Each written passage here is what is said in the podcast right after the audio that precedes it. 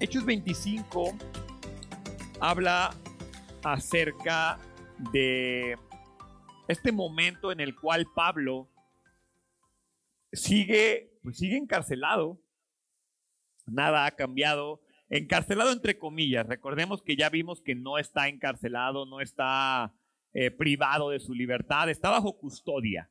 Sí está bajo custodia, está en la fortaleza, pero la realidad es que es libre de recibir personas, es, es libre de hablar con quien sea. Lo único que no puede hacer es salir de la fortaleza pero no está sufriendo, no está encerrado en una mazmorra o en un calabozo, o como antes veíamos que estaba con soldados atados y encadenados eh, a su cuerpo. No, la realidad es que está en una situación relativamente buena. Eh, y el tiempo sigue pasando, las cosas siguen avanzando y, y todavía no vemos claro qué está pasando con la vida de Pablo o hacia dónde lo quiere llevar Pablo.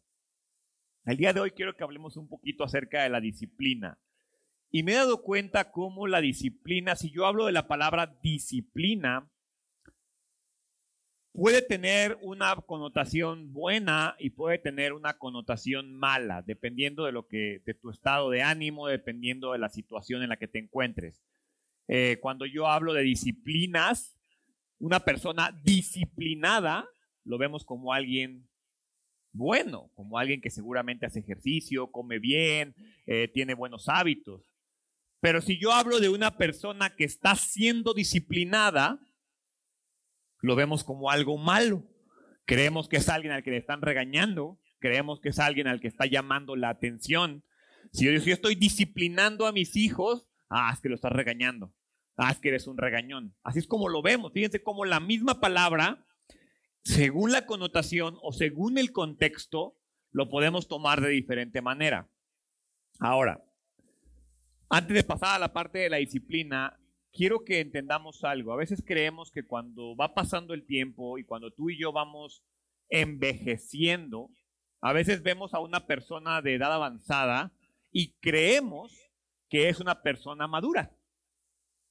Sí, pero la realidad es que envejecer no es sinónimo de madurar. Eh, a veces creemos que entre más pasan los años, más maduros somos pero no necesariamente. Y para muestra, ya ven ahora hay lo que le llaman los chavorrucos, ¿no?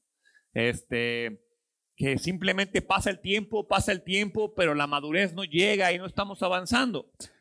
Y eso es con respecto a la vida diaria.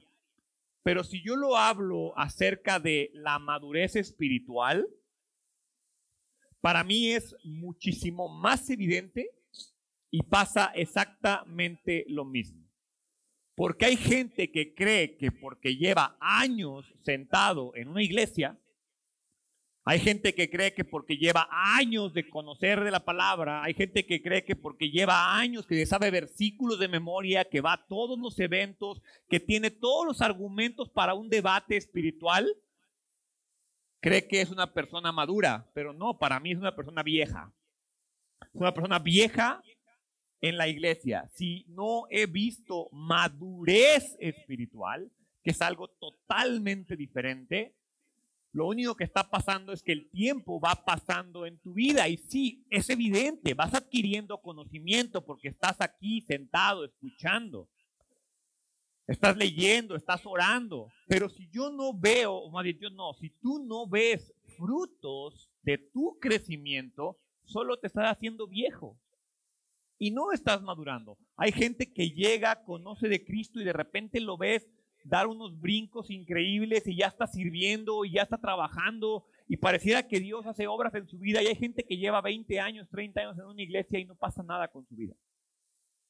Entonces el estar sentado en una iglesia o el pertenecer a una congregación o el decir ser cristiano durante mucho tiempo no te hace una persona madura.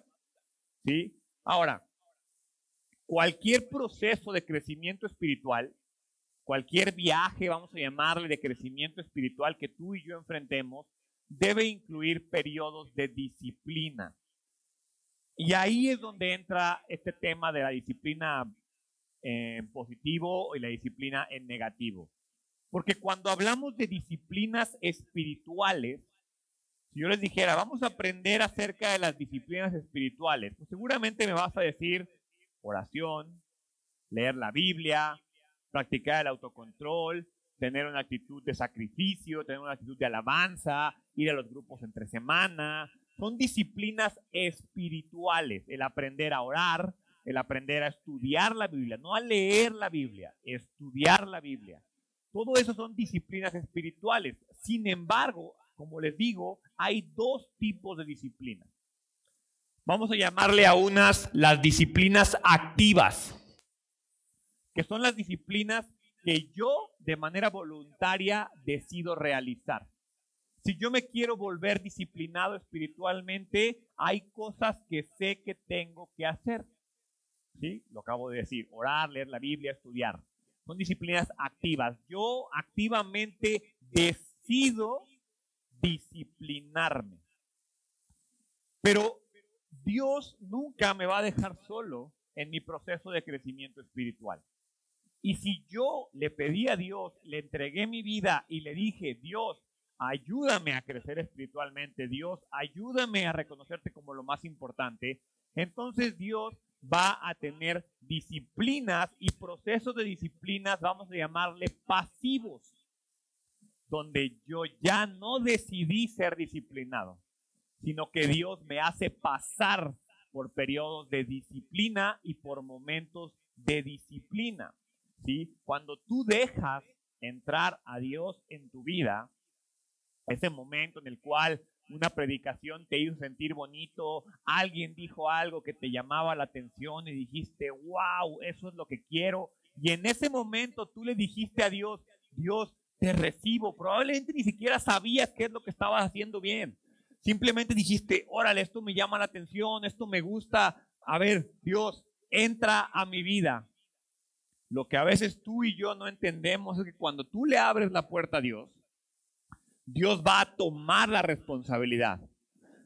Dios, para Dios no hay vuelta atrás, ¿sí? Cuando tú pareces ser que no puedes hacerlo por ti mismo, Dios va a tomar el control porque tú se lo diste.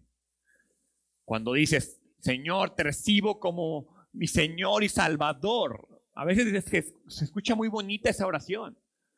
Pero reconocer a Cristo como tu Señor y Salvador es decirle, eres mi amo. Haz lo que quieras. Y a veces no somos ni conscientes de lo que le estamos pidiendo. ¿Sí? Entonces, eso, ese momento del cual Dios toma el control porque tú no puedes, porque yo no puedo, eso es gracia. Si yo voy a Filipenses, porque Pablo lo explica muy bien en Filipenses capítulo 1, versículo 6, Dice, y estoy seguro de que Dios, quien comenzó la buena obra en ustedes, la continuará hasta que quede completamente terminada el día que Cristo Jesús vuelva. Dios comienza, Dios termina. En Hebreos dice la Biblia que Dios es el iniciador y el perfeccionador de la fe. Entonces, a veces tú y yo creemos que una oración tan, pues no sé si llamarle sencilla, como decirle Dios, te reconozco como mi Señor y Salvador, no va a tener implicaciones en nuestra vida. Y tal vez creemos que por hacerlo a la ligera no tiene implicaciones en nuestra vida, pero una vez que tú le das control a Dios de tu vida, Él lo va a tomar. Y entonces Dios inicia un proceso de disciplina espiritual, a veces sin nuestro permiso. Yo lo he dicho, Dios es un caballero y el Espíritu Santo es un caballero y Él jamás va a irrumpir en nuestras vidas a la fuerza. Pero si tú ya le diste permiso a Dios, Dios va a decir con permiso, quítate que ahí te voy, porque tú me diste la oportunidad y tú me diste el acceso. Entonces, Dios va a utilizar cualquier situación, cualquier momento para moldearnos conforme a su Hijo. Al fin de cuentas, ese es el objetivo final, que seamos más como Jesús. Ahora, esta disciplina normalmente llega de formas inesperadas. No creo que alguien se despierte en la mañana diciendo, Dios, por favor, disciplíname. No creo.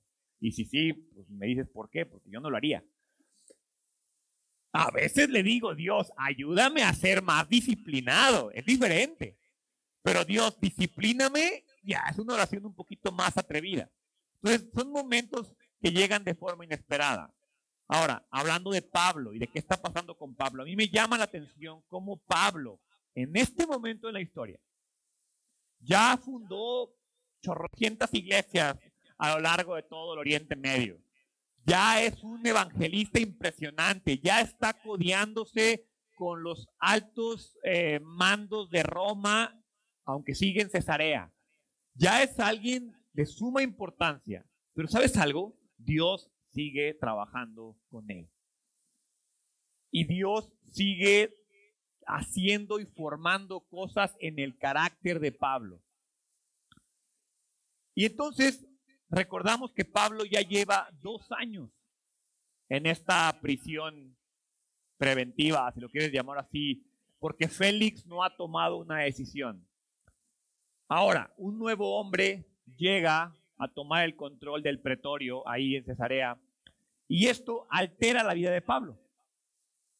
El día de hoy vamos a ver cómo hay cuatro situaciones, cuatro tipos de disciplina que Pablo enfrenta y que estoy seguro que tú y yo enfrentamos constantemente, las cuales se volvieron oportunidades para ser disciplinados por Dios. Cuando tú y yo enfrentamos esto, es Dios disciplinándonos de alguna manera. Entonces entendamos algo. Dios inicia el proceso. Dios inicia el proceso de disciplina y Dios es fiel para terminar y completar su propósito en nuestras vidas. Sin embargo, no todo es su responsabilidad. Porque ahorita lo que estoy diciendo, a ver Gerardo, ¿cómo? Si yo ya le di acceso a Dios, ¿Dios va a terminar la obra y la va a transformar? Sí, pero no. ¿Y a qué me refiero? Cuando tú le dices, Dios, entra en mi vida, toma el control, Dios lo que va a hacer es hacernos pasar por situaciones que nos ayuden a crecer o que fomenten el crecimiento. Pero finalmente el que tiene que crecer soy yo.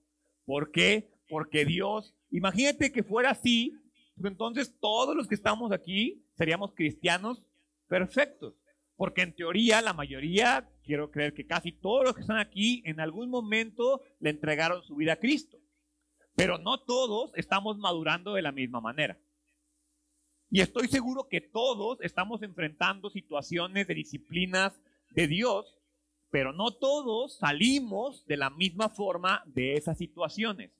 Entonces sí, Dios va a tomar el control, Dios va a fomentar el proceso de crecimiento, pero en última instancia el que crece es uno. El que decide crecer es uno. Entonces, nosotros debemos a decidir cómo vamos a responder ante la disciplina de Dios. Mira, lo he venido diciendo y, si no lo tienes en mente, el versículo de este año, el, versículo de, de este año de identidad tiene que ver con el cambio. Quiero que entendamos y que cambie nuestra manera de pensar. Primera de Corintios 9:25 dice, todos los deportistas se entrenan con mucha disciplina. Todos los deportistas se entrenan con mucha disciplina. Ellos lo hacen para obtener un premio que se echa a perder. Nosotros, en cambio, por uno que dura para siempre. Entonces la elección es mía. Yo me disciplino, pero como buen entrenador, cuando hay algo que yo no puedo hacer, Dios me dice, la disciplina que tienes que seguir es esta. Pero mi entrenador va a poder hacer el ejercicio por mí. Mi entrenador va a poder tomar las decisiones por mí. Mi entrenador va a poder competir por mí. No. Y eso es lo que vamos a ver el día de hoy. Hoy vamos a ver cómo seguramente todos hemos estado expuestos a estos mismos cuatro eventos que Pablo se va a ver expuesto pero como nuestras respuestas son totalmente diferentes y evidentemente al ser diferentes el resultado es totalmente diferente. Entonces quiero ir al último versículo con el que cerramos la semana pasada, Hechos 24, 27. Porque la primera cosa a la que Pablo se ve expuesto es a un retraso prolongado. Dice, pasaron dos años así. Pasaron dos años así y Félix fue sucedido por Porcio Festo. Y como Félix quería ganarse la aceptación del pueblo judío, dejó a Pablo en prisión. Y entonces quiero que tú pienses en qué momento de tu vida has sido dejado en un lugar. ¿Cuándo has sentido que Dios te tiene en un lugar? Ahora, es bien importante, hay, es una línea bien delgada entre cuando Dios te deja en un lugar y cuando tú te conformas con quedarte en un lugar. Es diferente. Y yo no tengo que venir a decirte cuáles son las diferencias. ¿Tú sabes cuándo estás siendo complaciente contigo mismo? ¿Tú sabes cuándo puedes tomar una oportunidad para salir adelante? ¿Y tú sabes cuándo ya has intentado todo y Dios parece que no te quiere dejar salir de ese lugar? Es muy diferente. Entonces no tengo por qué entrar en cuáles son las diferencias de una cosa y otra. ¿Sí? En este punto Pablo no puede hacer nada. Pablo está bajo custodia, sí, con libertades, sí, con beneficios, sí, con muchas cosas que un prisionero normal no tiene, pero sigue bajo custodia. Y él no puede decir, me abres la puerta, ya me voy. Él le queda solamente esperar. Está siendo expuesto a una disciplina de Dios. Porque aparte Dios le dijo, tú vas a ir a predicar a Roma, ¿eh? Dios, ¿cómo le hago? ¿Cómo llego a Roma? Espérate, ahorita te toca estar encerrado ahí. Pero Dios, tú me dijiste, yo sé lo que te dije, pero ahorita te tienes que quedar sentado ahí. Te tienes que quedar en ese lugar. Entonces, cuando tú y yo experimentamos ese tipo de disciplina, nos desesperamos. Nos volvemos locos y entonces comenzamos a cuestionar a Dios. Imagínate lo que Pablo está pensando, estoy perdiendo el tiempo, yo tendría que estar en Roma. Pero no, la realidad es que Pablo decide eh, enfrentar esto y lo que él hace es, Dios me tiene aquí, aquí me pongo a chambear. Y comienza a predicarle a todo romano, judío, cualquier persona que le pasaba enfrente, él seguía la obra. Porque él sabe que si él no puede hacer nada para salirse de ahí, él sabe y confía que Dios lo necesita ahí. Y sabes que tú y yo tenemos que aprender esa lección. Hay veces que Dios te deja en un lugar porque ahí te necesita. Y no es nuestra labor cuestionarlo. Repito, no es ser conformista y me quedo aquí. Si hay algo en ti que tú puedas hacer para salir de ese lugar, hazlo. No te quedes ahí. Pero si no puedes hacer absolutamente nada, quiere decir que Dios te necesita ahí y entonces tienes que confiar en los tiempos de Dios. ¿Sí? Hechos 25, 1. Fíjense, tres días después de que Festo llegó a Cesarea para asumir sus nuevas funciones, partió hacia Jerusalén, donde los sacerdotes principales y otros líderes judíos se reunieron con él y le presentaron sus acusaciones contra Pablo.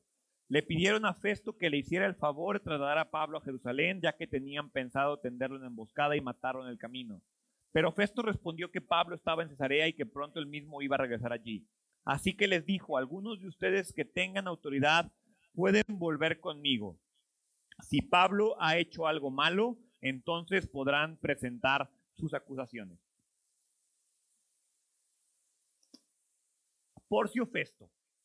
Porcio Festo llega a Judea y se encontró con una provincia con muchos problemas. Es evidente, Félix así como fue complaciente por dos años con Pablo, era complaciente en todo. La semana pasada hablamos de eso, de la procrastinación. Y cuando tú no tomas decisiones, las decisiones no desaparecen, al contrario, se acumulan y generan más problemas. Entonces, imagínate la provincia a la cual llega Festo. Festo llega y me imagino la cantidad de problemas que tuvo que experimentar ahí. Había intriga política en las altas esferas del gobierno, sí, porque obviamente este cuate no hace nada, y aparte en las calles estaban infestadas de bandidos, de pandillas, que lo único que les importaba eran sus propios intereses y Félix no hacía nada porque no quería echarse a la gente encima. Entonces, su actitud complaciente había generado un ambiente muy complicado. Ahora, poco sabemos, poco sabemos acerca de qué hizo Festo. Lo que sí sabemos por historiadores es que usando impostores y como agentes infiltrados, metió a soldados en la, en la civilización y de esa manera rápidamente desmanteló a los bandidos y las pandillas y solucionó ese tema. Pero los problemas políticos siempre tienen un problema diferente, son más difíciles de resolver y entonces Festo tiene que hacer algo diferente. Lo interesante es que a diferencia de, de Félix, a los tres días de su llegada, él se pone a hacer algo. Festo viaja a Jerusalén para encontrarse con los líderes políticos y con los líderes religiosas. No necesariamente por Pablo, sino porque recordemos que a Cesarea le importa llevársela bien con Jerusalén. ¿sí? Entonces, en este punto, Agripa II ya había quitado al sumo sacerdote Ananías, que fue el que estuvo cuando encarcelaron a Pablo. Sin embargo, en ese lugar se encontraba un sumo sacerdote que se llama Ismael, que era hijo de Fabi, aunque como cuando Jesús fue crucificado estaba el sumo sacerdote Anás, que ya no era sumo sacerdote, pero tenía toda la autoridad. En este momento Ananías ya no es sumo sacerdote, pero sigue metido ahí en el mitote político.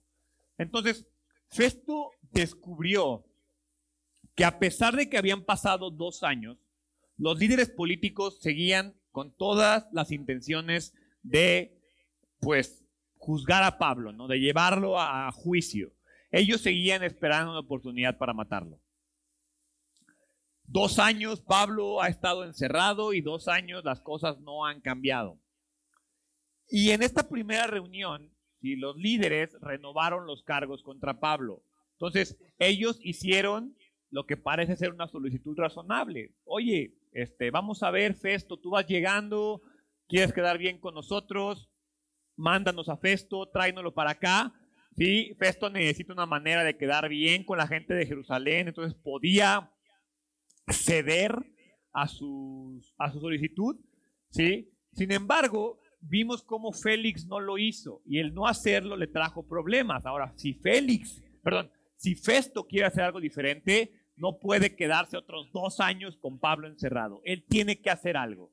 ¿sí? Y entonces, Festo no se quiere meter en problemas y lo que Festo dice es, hey, no les puedo mandar a Pablo porque Pablo sigue siendo romano. Pero ¿qué les parece si vienen a Cesarea y lo volvemos a juzgar? Ya es momento de solucionar esto.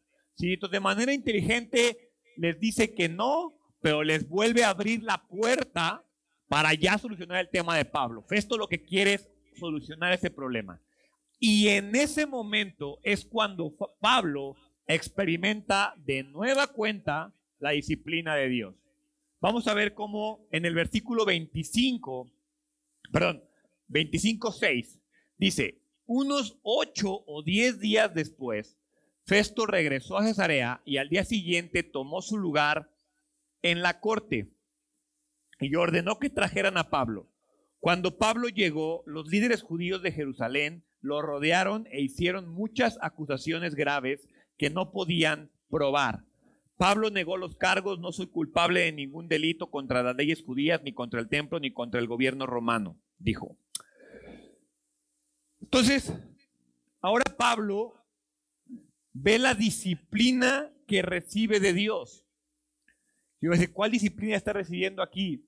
Ahora Pablo está siendo víctima de falsas acusaciones. ¿Cómo Gerardo? ¿Eso viene de Dios? Claro que viene de Dios. ¿Cómo puede venir de Dios? Porque Pablo no puede hacer nada al respecto. Porque Pablo no tiene forma de defenderse. Porque Pablo está recibiendo acusaciones de las cuales él no puede hacer nada. Y entonces vemos cómo, Festo quiere resolver este tema rápido, pero Pablo ahora enfrenta muchos cargos, cargos serios, y las acusaciones vienen, a veces se nos olvida y creemos, cuando tú y yo leemos la Biblia, pensamos en los líderes del templo como hombres necios, tercos, y sí son. Pero en aquella época el Sanedrín era una institución respetada. O sea, no eran unos pecadorcillos ahí revoltosos, no. El hecho de que una institución como el Sanedrín acusara a alguien era de peso, importancia, política, porque no era como que acusaban al que fuera, en e, al menos eso se creía. Entonces la importancia de lo que Pablo está experimentando es que sí, ya experimenté dos años de pasividad de un cuate y ahora vienen estos cuates otra vez a decir cosas de mí, cosas que no son ciertas, cosas que atentan contra mí. Y ahí quiero preguntarte a ti, ¿cómo actúas tú cuando gente viene a acusarte de cosas que no son ciertas?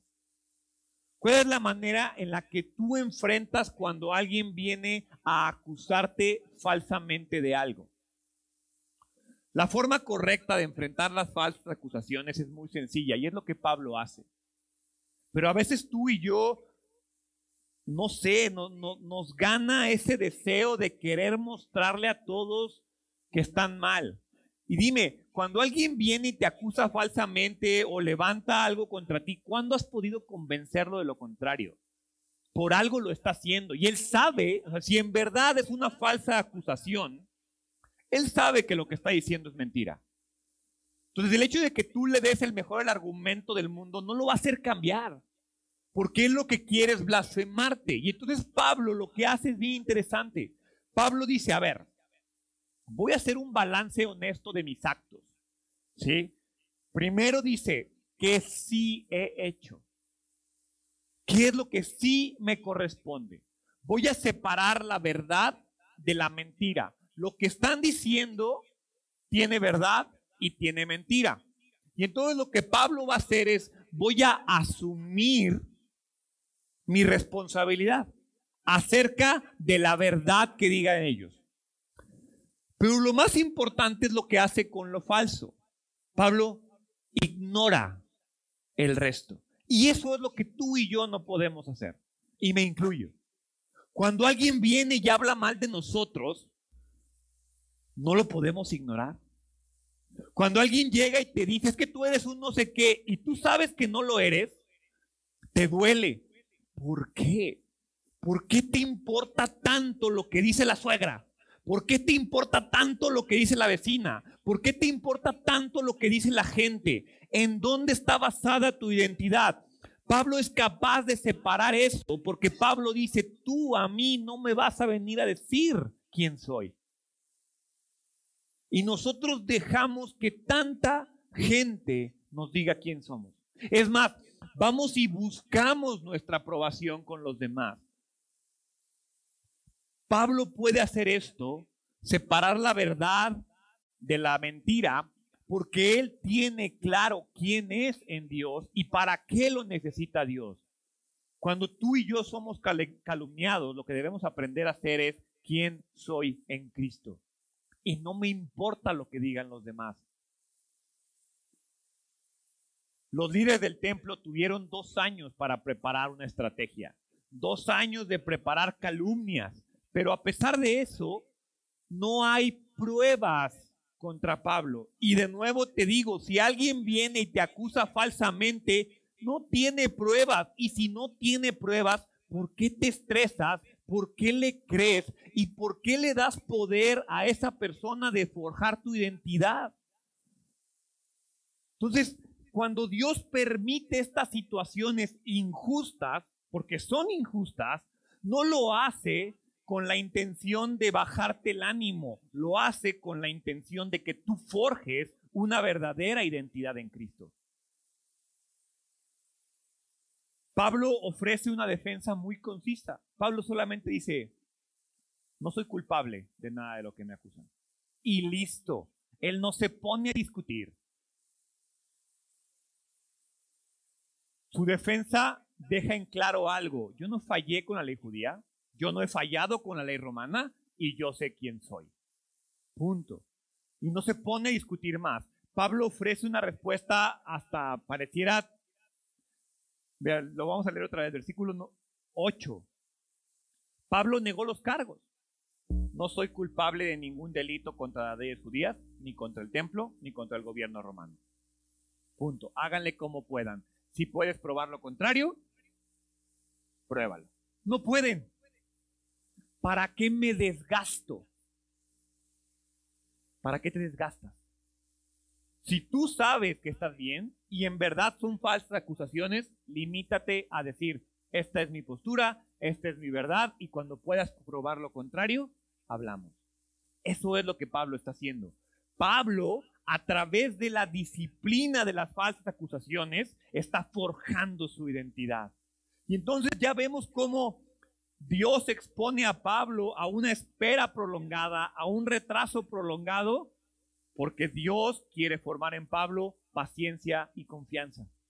Ahora vemos a Dios forjando a Pablo a través de falsas acusaciones. ¿Por qué? Porque quiere formar la identidad de Pablo y fundamentarla solo en él. Ahora vamos a la injusticia. ¿Quién de aquí ha experimentado injusticia en su vida? Yo sí.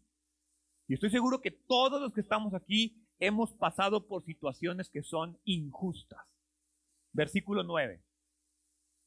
Entonces, Festo, fíjate, queriendo complacer a los judíos, o sea, no por el afán de justicia, solo por querer complacer a los judíos, voltea con Pablo y le dice, ¿estás dispuesto a ir a Jerusalén y ser juzgado ante mí allá? Pablo le contestó, no, esta es la corte oficial romana, por lo tanto, debo ser juzgado aquí mismo. Usted sabe muy bien, fíjate, ve la seguridad con la que habla Pablo. Casi, casi le está diciendo, llevo dos años aquí por sus necedades. Usted sabe muy bien que no soy culpable de hacer daño a los judíos. ¿Por qué Pablo tiene la seguridad? Porque si fuera culpable, ya estaría encarcelado, ya estaría siendo juzgado, pero él lo sabe, él sabe que no tiene nada en su contra. Versículo 11, si he hecho algo digno de muerte, no me niego a morir. Pero si soy inocente, nadie tiene derecho de entregarme a estos hombres para que me maten. Apelo al César. Festo consultó con sus consejeros y después respondió, muy bien, has apelado al César y al César irás. Entonces, la semana pasada vimos que una de las razones por las que durante dos años no se había resuelto ese tema es porque por una especie de favor a los judíos no puedo liberar a Pablo. Félix sabía que era inocente, Festo sabe que es inocente, pero no te libero porque no quiero quedar mal con ellos, pero no te puedo hacer nada porque eres romano. Eso es injusto. ¿Estamos de acuerdo? Soy inocente, pero por quedar bien con alguien, te hago pasar por la injusticia de seguir encarcelado. Ahora, hoy vemos a un procurador diferente. Pero el deseo de usar a Pablo como peón político sigue siendo el mismo. Y ahí está la injusticia que Pablo está enfrentando. Pablo sabe que lo que está enfrentando es injusto y Pablo no puede hacer nada. Y entonces estoy seguro que tú en este momento podrás pensar o quizás ahorita estás pasando por alguna situación de injusticia en la cual sabes que la vida está siendo injusta y que tú no puedes hacer nada. Llámese enfermedad, llámese algún problema financiero. Ojo, problema financiero que no te provocaste tú. ¿Ok? Muy diferente, porque ahí no es injusticia, ahí es disciplina tuya. Pero si tú tomaste una determinación, hiciste algo y la disciplina y algo está pasando que no funciona en tu vida, tú ya hiciste lo que te corresponde y las cosas no se alinean no quiere decir que Dios sea malo, es que hay algo en la injusticia que tú tienes que aprender. Y tan Festo sabe que la situación es injusta que trata de convencer a Pablo. Oye, ¿no quieres ir a que te juzguen allá los vatos que te quieren matar? Vamos, no va a pasar nada, yo voy contigo. Sí, pero no pudo hacerlo. ¿Por qué? Porque no ha sido encontrado culpable de nada. Y como no ha sido encontrado culpable de nada, no lo pueden llevar a la fuerza a Jerusalén. ¿sí? Entonces, no hay pruebas en su contra. Y como ciudadano romano, Pablo debe ser protegido por el imperio. Entonces Pablo tiene la seguridad en la injusticia como hijo de Dios, tiene la seguridad de que Dios está en control. En la injusticia de tu vida, ¿tú tienes la seguridad de que Dios está en control? ¿O al primero que le reclamas es a Dios? Pablo está siendo explotado de manera injusta. Cuando digo explotado me refiero a que lo usa, todo el mundo lo usa para sus bienes políticos. Pablo simplemente va y ahí va pues. Pero Pablo, ¿por qué puede sobrevivir a dos años de injusticia donde lo utilizan a su conveniencia? Porque Pablo está aprendiendo a someterse y no someterse a los hombres, sino someterse a Dios que si Dios necesita que pase por eso, yo me someto a lo que Dios diga. No me someto a los hombres, aprendo a someterme a Dios. Pablo está sometiendo su vida a la voluntad de Dios. Pablo dice, Dios me necesita aquí. Yo sé que no soy, yo sé que no hice nada malo. Pero Pablo, pero Dios me necesita en este momento porque sin importar lo que pase, yo tengo la seguridad de que Dios está en control. Y entonces de nuevo te pregunto, ¿tú tienes la seguridad de que Dios está en control? Quiero ser bien claro y no importa si parezco disco rayado. Estoy hablando de situaciones en las que tú no puedes hacer nada. Si es un tema de consecuencia de tu pecado, es tu culpa. Si es un tema de malas decisiones, es tu culpa y tú tienes la posibilidad de hacer algo.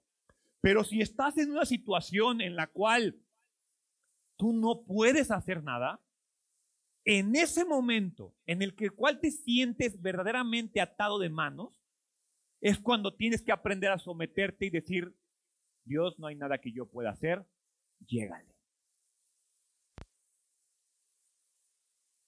Ahora, Pablo reconoce que no tiene salida. Y Pablo también sabe que no puede hacer nada.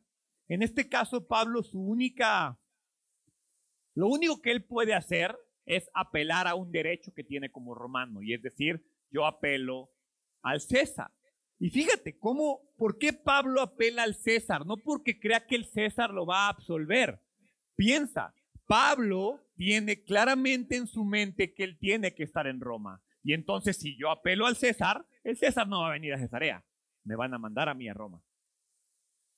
Entonces Pablo, en ese momento de injusticia, él no se desconcentra, él sabe que Dios tiene un plan para él, él conoce el plan y como tal hace lo único que puede hacer, apelar al César.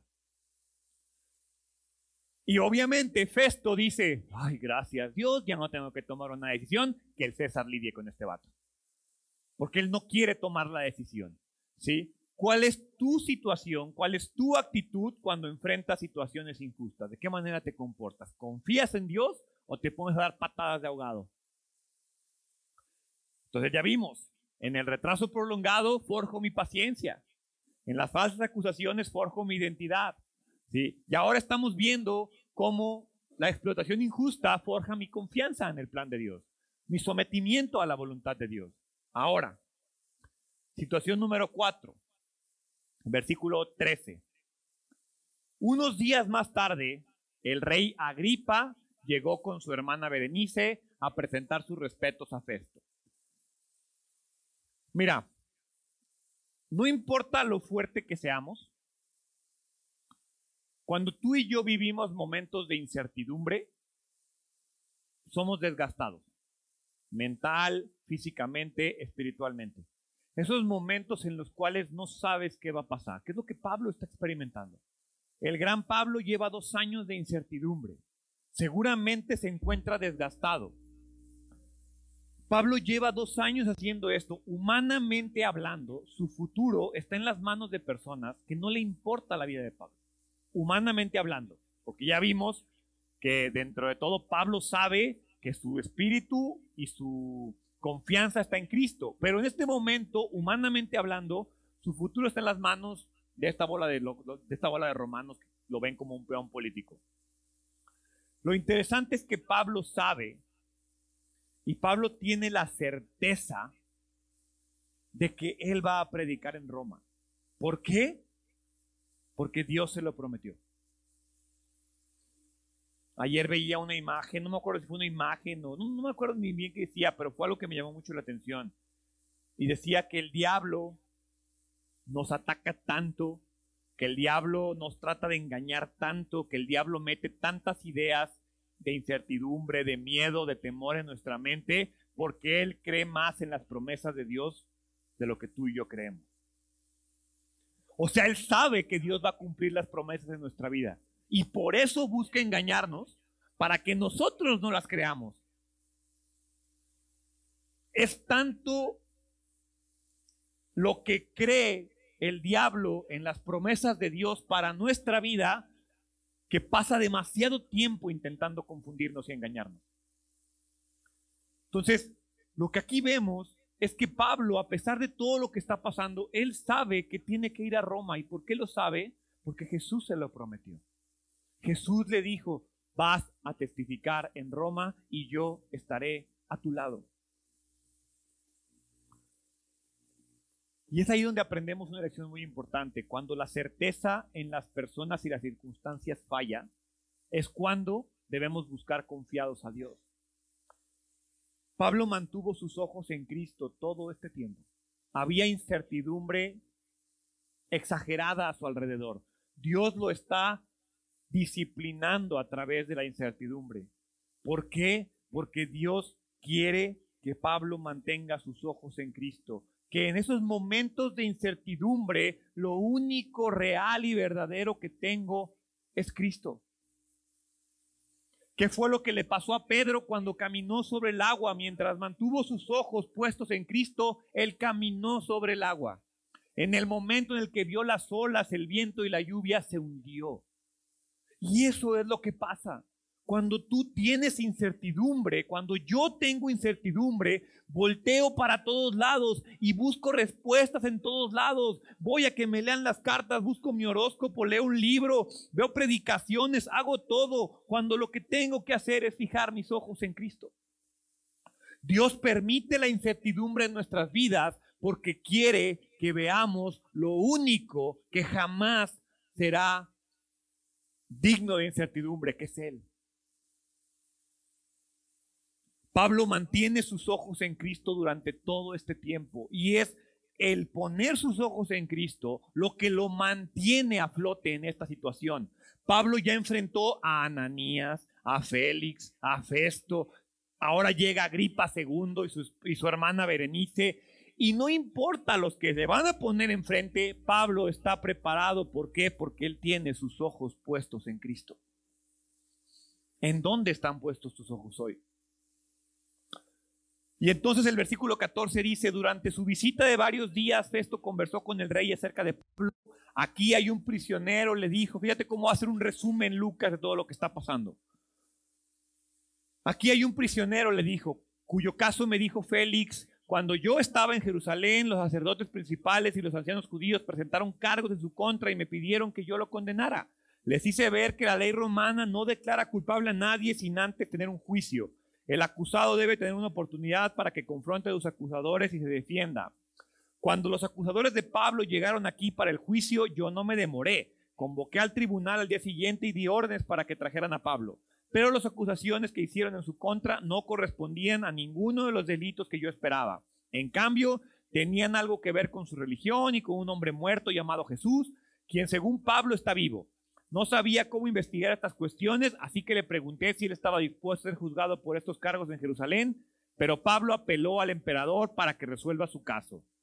Así que di órdenes de que lo mantuvieran bajo custodia hasta que yo pudiera hacer los arreglos necesarios para enviarlo al César. Me gustaría oír personalmente a este hombre, dijo Agripa, y Festo respondió, mañana lo oyes. Entonces, como Lucas, lo hemos visto muchas veces, a Lucas le encanta hacer resúmenes de lo que está pasando. Y entonces Lucas hace un resumen de esta visita de Agripa II y Berenice y lo hace por dos razones. Primero, hace el resumen de la situación y segundo, leemos este resumen de algunos versículos y vemos claramente cómo Pablo es inocente. Cómo Festo le está presentando a Pablo y le está diciendo, este brother es inocente.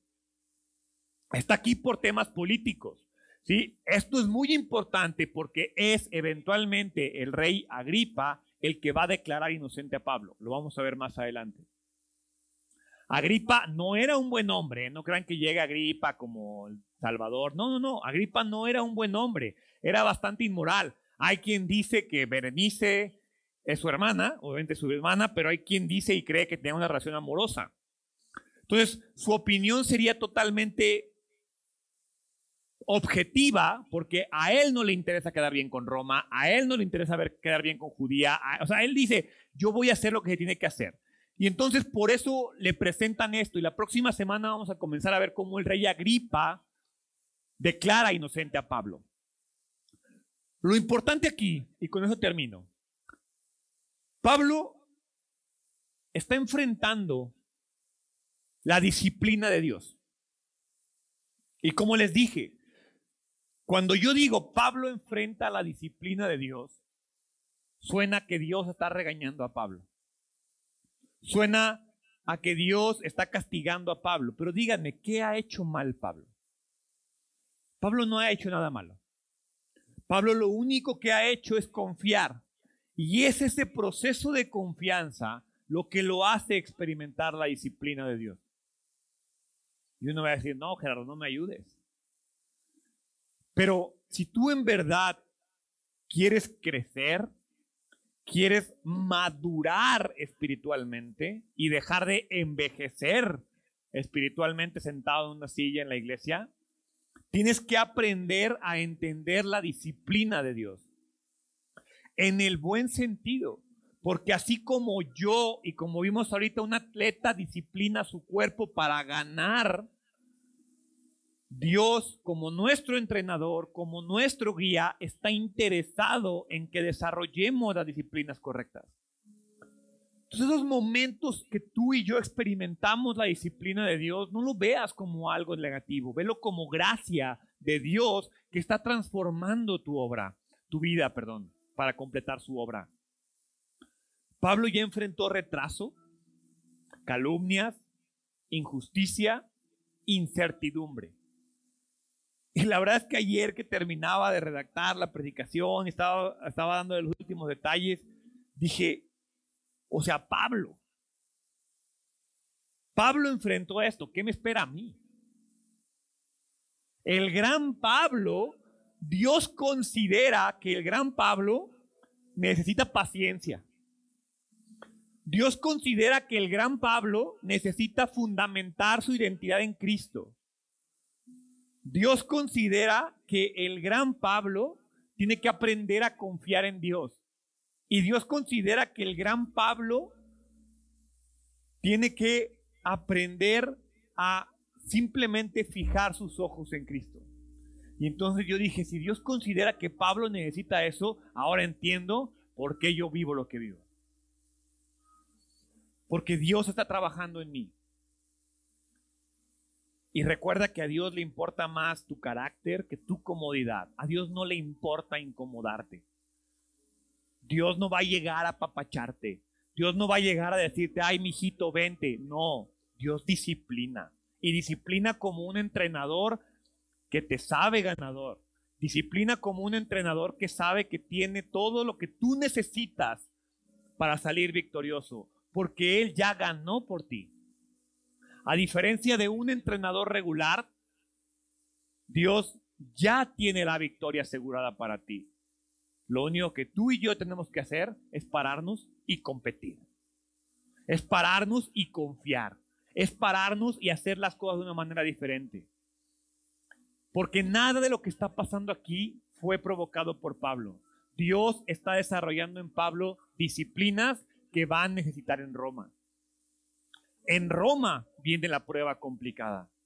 Y entonces quiero que tú entiendas eso. Si tú crees que ahorita estás pasando por situaciones complicadas, lo único que Dios te está diciendo es, chambeale porque lo mejor está por venir.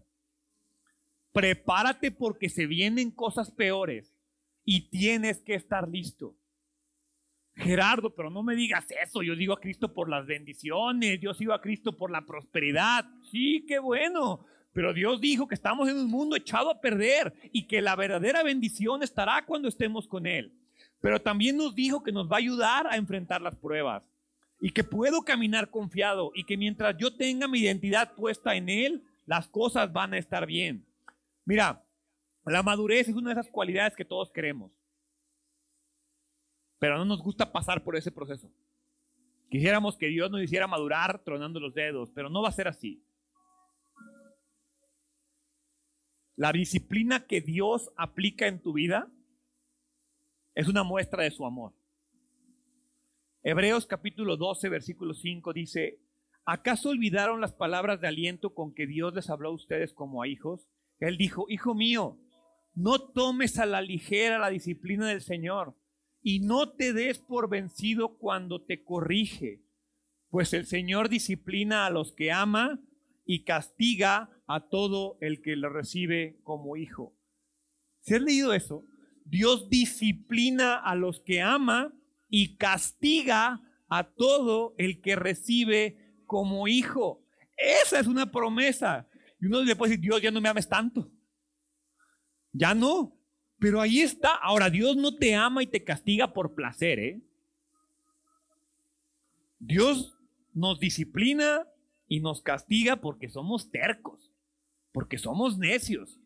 Porque si aprendiéramos cuando Dios nos dice que no metamos el dedo en el enchufe, no había ningún problema, pero nos gusta no solo eso, quitar el enchufe y chuparlo. Hasta que no me electrocuto entiendo.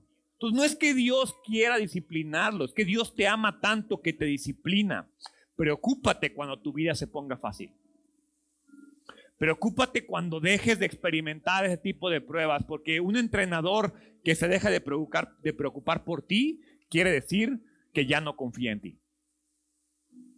Un entrenador que deja de disciplinarte quiere decir que cree que ya no hay nada que hacer por ti. Ahí preocúpate. Dios está interesado en tu crecimiento y tu madurez. Ahora, las correcciones que vienen de la disciplina siempre traen mensajes de Dios. Una vez que el proceso de disciplina termina, algo muy impresionante pasa una parte de nuestro espíritu se transforma, se moldea. Una parte de nosotros se alinea con la escritura. Una verdad se vuelve real en nosotros. Vemos al mundo un poquito más como Dios lo ve. Nos hacemos más como Cristo. Entonces, cuando enfrentes disciplina, por eso Santiago dice que nos gocemos en la disciplina. Pero cuando enfrentes disciplina, confía cuando acabe la disciplina, entiende que va a haber algo diferente en ti, algo que se va a transformar en ti. Pero al final, el resultado de la disciplina y el resultado de la corrección de Dios es que nos hace invaluables para la obra de Dios. ¿Y a qué me refiero con esto? Mira, Dios está equipando a Pablo para su obra. Y Dios te está equipando a ti. Dios tiene un plan para ti. Dios tiene un plan para mí. Dios te creó con un propósito. No porque Él necesite de ti. Esa parte quiero que quede muy clara. Dios no nos necesita para cumplir su obra. Pero el Dios creador del universo quiere que te involucres en su obra. ¿Te gustaría ser parte de ese plan que Dios tenía para tu vida? Apechuga la disciplina. Ahora, sé que no es sencillo. Sé que abrazar la disciplina no está padre. Y sé que enfrentar ese tipo de situaciones por las cuales tenemos que enfrentar, porque yo no sé qué estás enfrentando tú en este momento. Pero independientemente de lo que estés enfrentando en este momento, lo que yo quiero que tú confíes es que Dios está trabajando en tu vida. Que si sientes que Dios está pasando contigo, confíes. Que si sientes que Dios ya se ensañó contigo, confíes. Que si sientes que el mundo te está atacando, pongas tu identidad en Cristo. Que sientes que la tormenta te va a tumbar, fija los ojos en Cristo. Ahí está nuestra esperanza y ahí está nuestra confianza. Entonces, si el día de hoy tú sientes que estás enfrentando retraso, calumnia, injusticia, incertidumbre o cualquier otra prueba que sientas que estás experimentando, mi invitación hoy es a que cierres tus ojos y pongas tu confianza en Cristo. ¿Por qué no cierras tus ojos? Mira, Padre, es difícil. Es muy difícil aceptar tu disciplina. No nos gusta, no es agradable, no se siente padre. Pero quiero darte gracias por esa disciplina, Dios. Quiero darte gracias por esos momentos complicados que me toca enfrentar, porque son una prueba más de tu amor. Son una prueba más de que te importo. Son una prueba más de que estás trabajando en mi vida. Ayúdame, Padre, a aprender la lección lo más rápido posible. Ayúdame a centrarme en tu disciplina. Ayúdame a confiar en ti. Ayúdame a amarte más, a conocerte mejor en esos momentos, Padre. Y que así como Pablo, ayúdame a tener confianza. Ayúdame a crear mi identidad en ti. Ayúdame a confiar en ti. Ayúdame a amarte más, Padre. Ayúdame en verdad a encontrarme a mí en ti. Te doy gracias, Dios, por tu disciplina. Ayúdame a madurar en el nombre de Jesús. Amén.